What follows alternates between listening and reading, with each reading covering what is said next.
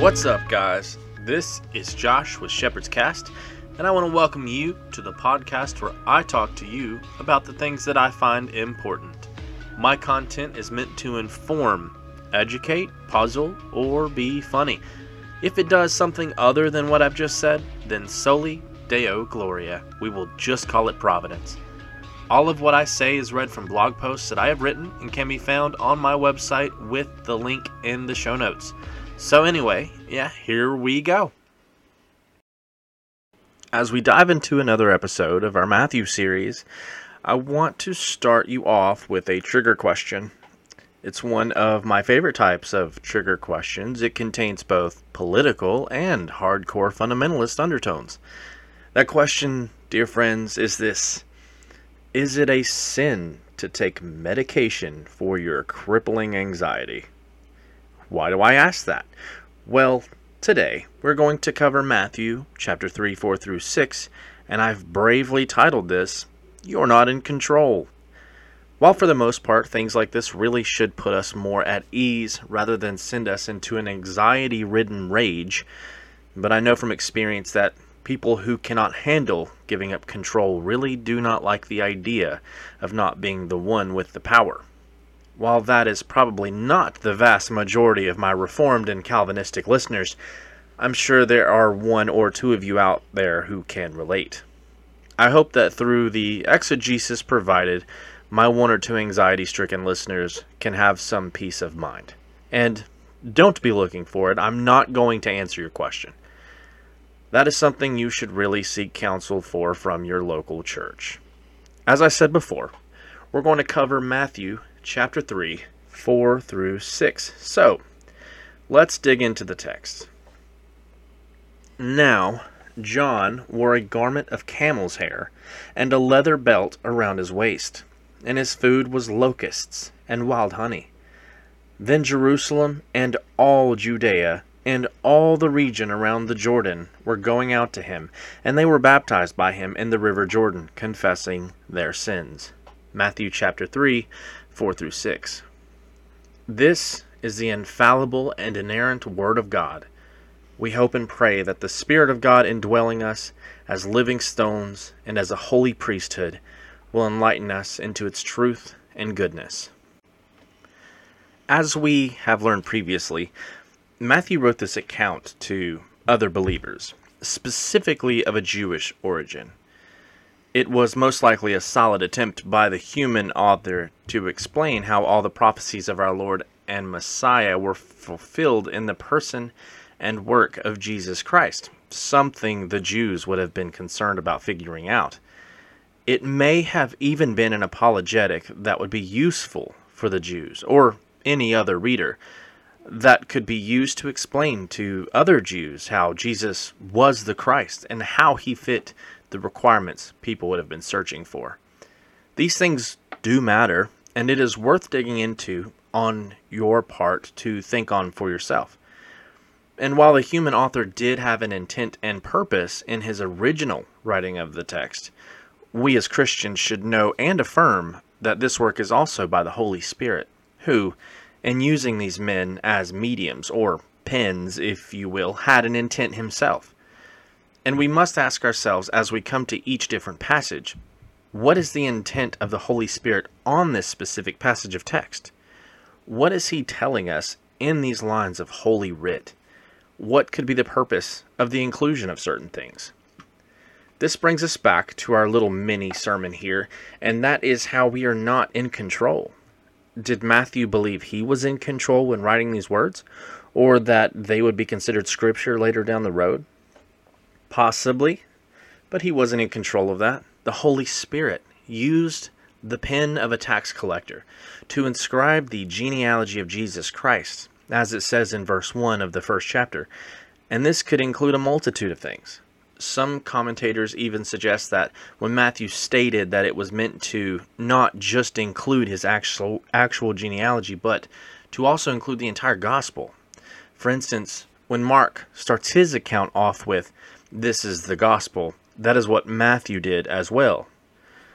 2,000 years after the event, the Holy Spirit is still using the words that the evangelist put from pen to possibly papyrus to melt hearts, to fill the mouths of preachers and teachers, to encourage, rebuke, and exhort the children of God. 2,000 years later, the providence of God still works in and through the administration of the Scriptures to empower the heralds of the good news, to equip the saints for the work of the ministry beyond a lack of control. We do not have the power nor the spirit in and of ourselves to do what is required for a life that is an imitatio Dei, or an imitation of God. We require the power of God. We require the Holy Spirit within us. For apart from the vine, we can literally do nothing. This is what was taken away from us at the fall and had to be given back to us through the life and work of our Savior on the cross.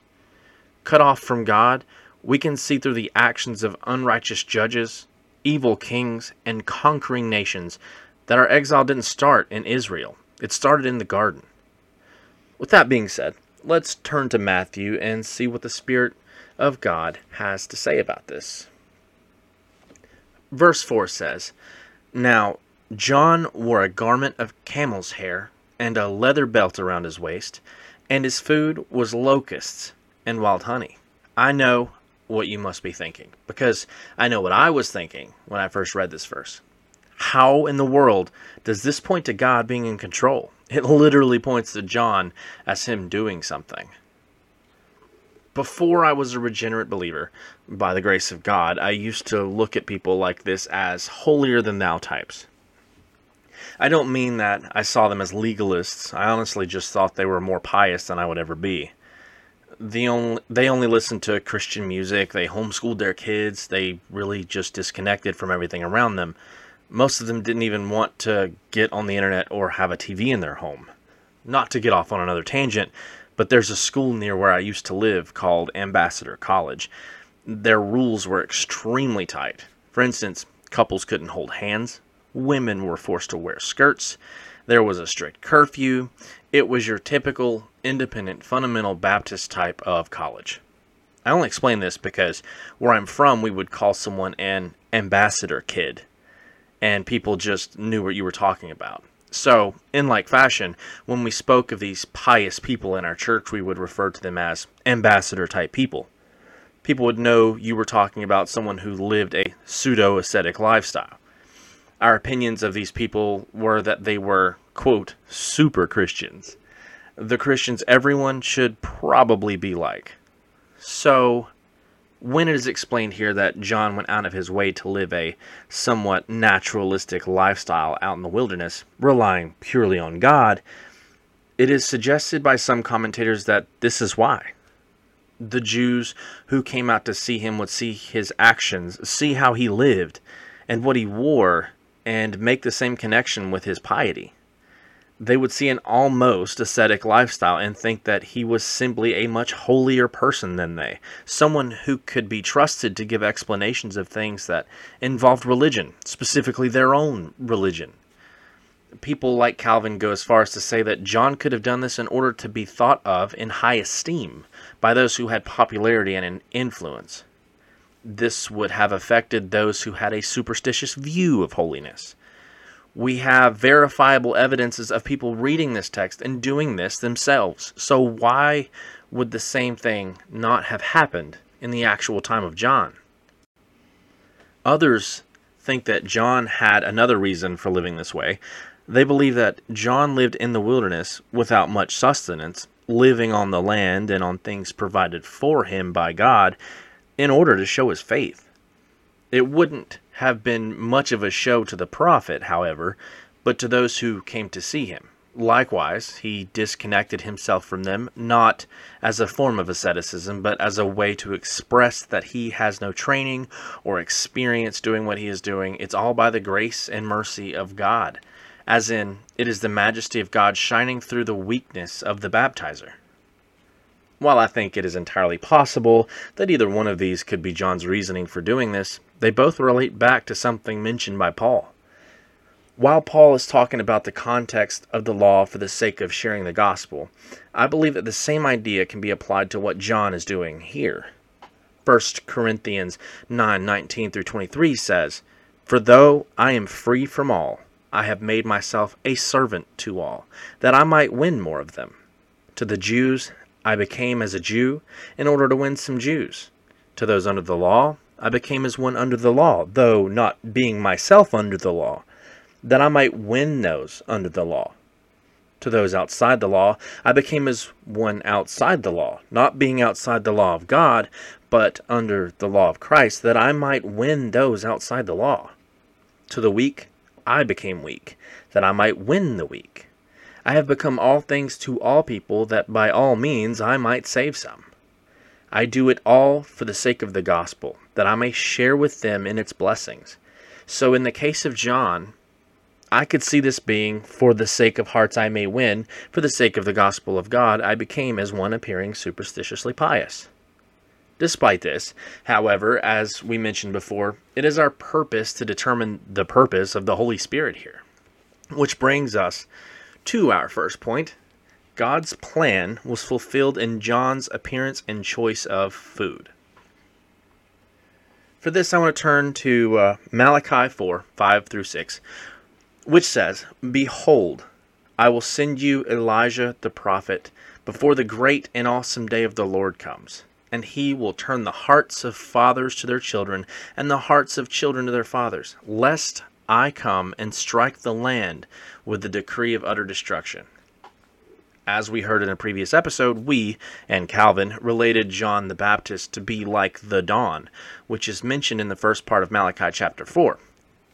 As we move on, however, we see the mention of this dawn, Elijah the prophet, will come before the Lord.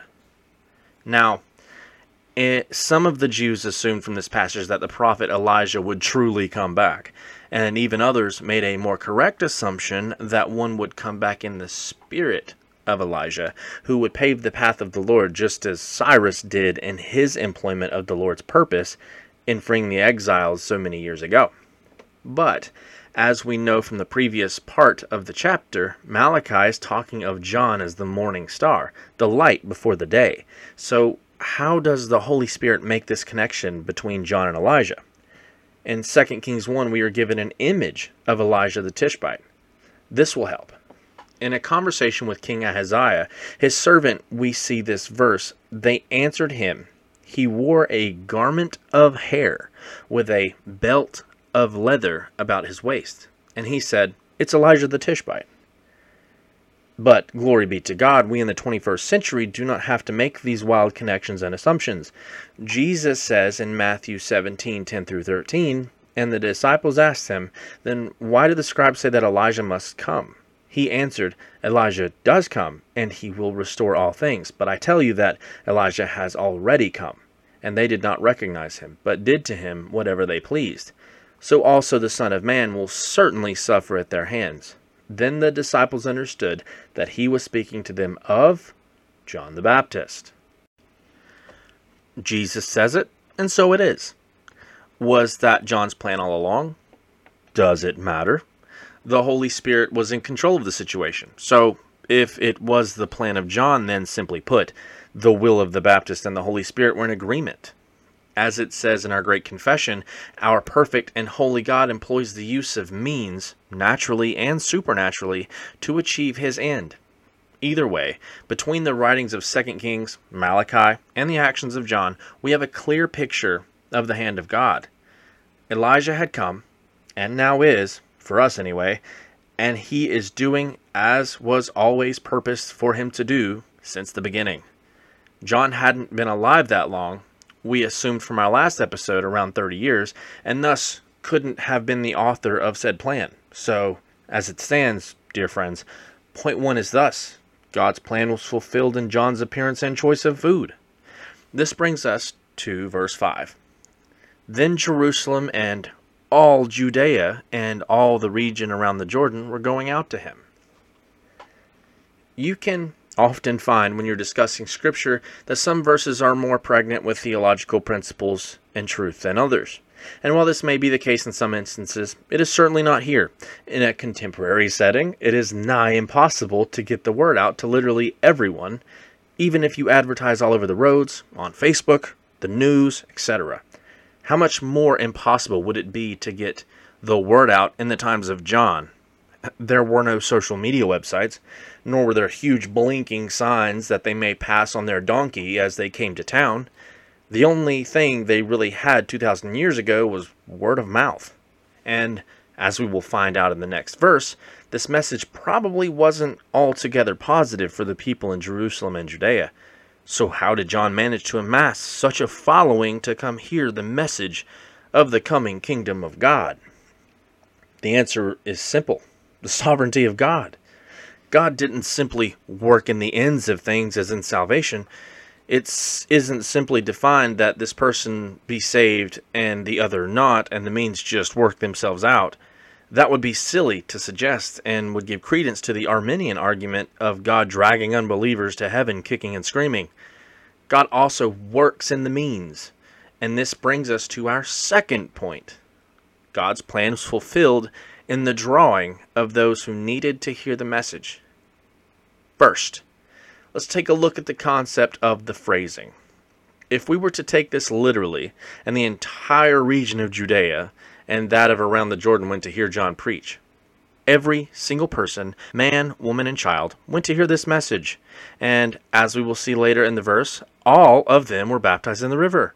Praise God, case closed. The entire region of Judah was saved and repented of their sins in the steed of Christ Jesus coming to begin his ministry. That would be what I would say if I was a universalist, but this is not the case.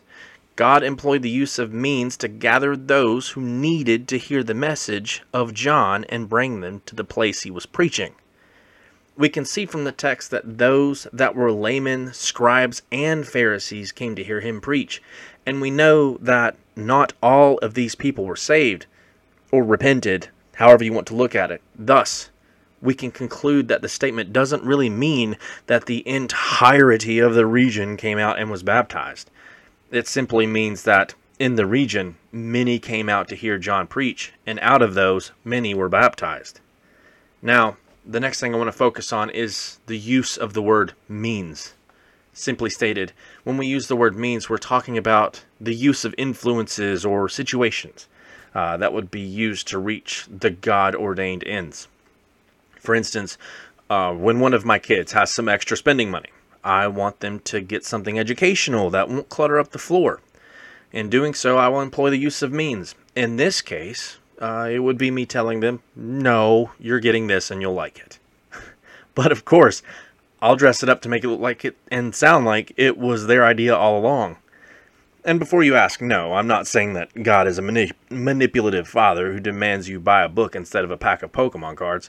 Rather than trip over this anymore, however, I'll just read to you what the 1689 London Baptist Confession has to say about this. In paragraph 5.3 in the section on providence, it reads God in his ordinary providences makes use of means, yet is free to work outside, above, and against them at his pleasure. For instance, in Acts 27, uh, we have a historical account of the shipwreck of Paul. In this case, we see the use of Paul by God in the physical saving of those aboard the ship. To explain, as the ship was heaving, sailors were understandably looking to escape. Paul, however, tells the centurion in verse 31 that if the sailors leave the ship, the centurion will not be saved. This being the case, the centurion stopped it from happening, and as the story continues, we see that all are saved, just as Paul promised. This was God using means to physically save those on the boat, rather than simply plucking them supernaturally from the ship and placing them on dry land. And this is what God used in bringing the people to hear John preach. And finally, we come to our final verse for today's message, and as a reminder, it is and they were baptized by him in the river Jordan, confessing their sins. I know what you're thinking. I cannot wait to hear this Baptist tie this to being dunked.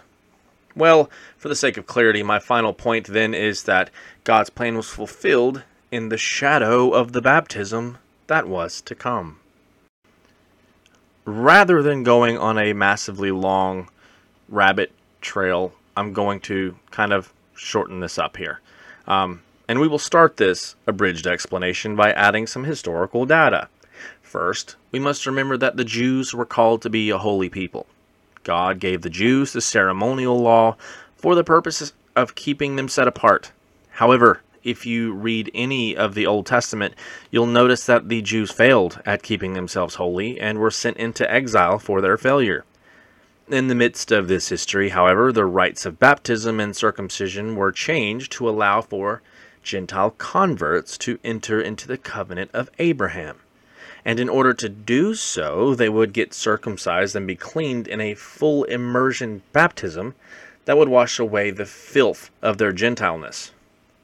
Some commentators, such as John MacArthur, relate this idea of ritual cleansing back to Leviticus 15:13, which talks about this total uncleanness and a requirement to be washed with fresh water. I would go out on a limb then, with the knowledge of this in mind, and suggest that the phrase Paul uses in Romans, not all Israel is Israel, was understood to some degree in antiquity if Gentiles can be brought into the covenant through a ritual washing and confession, it would only follow that their full inclusion would be allowed later. So, keeping this historical data in mind, we can see that the Jews who were called to be baptized understood that John was telling them to admit they were living as Gentiles and to repent of doing so. They had to humble themselves, forget their Jewish pride and confess that they too were sinners. This would have been a huge insult, which explains how this news would have spread so quickly as to cause a mass of people to come hear him preach in verse 5. I stand upon my second point, however, that no matter the pull or attraction that caused verse 5 to happen, the sovereignty of God worked to pull who needed to be there. In church history, and even in some churches today, as it should still be continued, a lengthy interrogation would take place before baptism. This interrogation would include the confession of sins, the understanding of one's beliefs, the proclamation of clear and correct doctrine, etc. The Apostles' Creed was one such confession of faith that was often stated before baptism.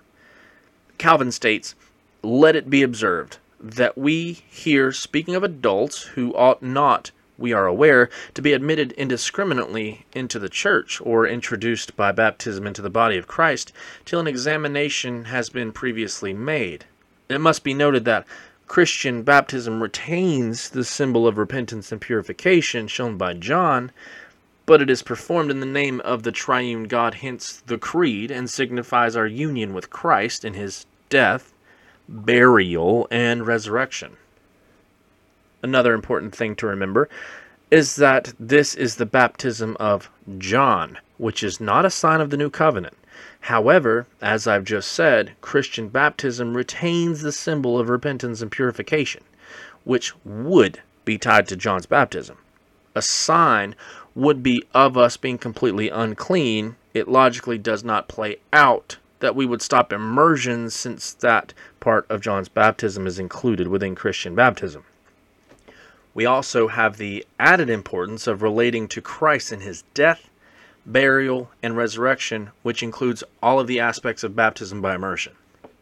And finally, in a Christian baptism rather than simply for repentance, we are baptized in the name of the Father, Son, and Holy Spirit as a sign of both our inclusion into the new covenant and the work of the entire Trinity in the covenant of redemption, contrary to what any oneness Pentecostal might say.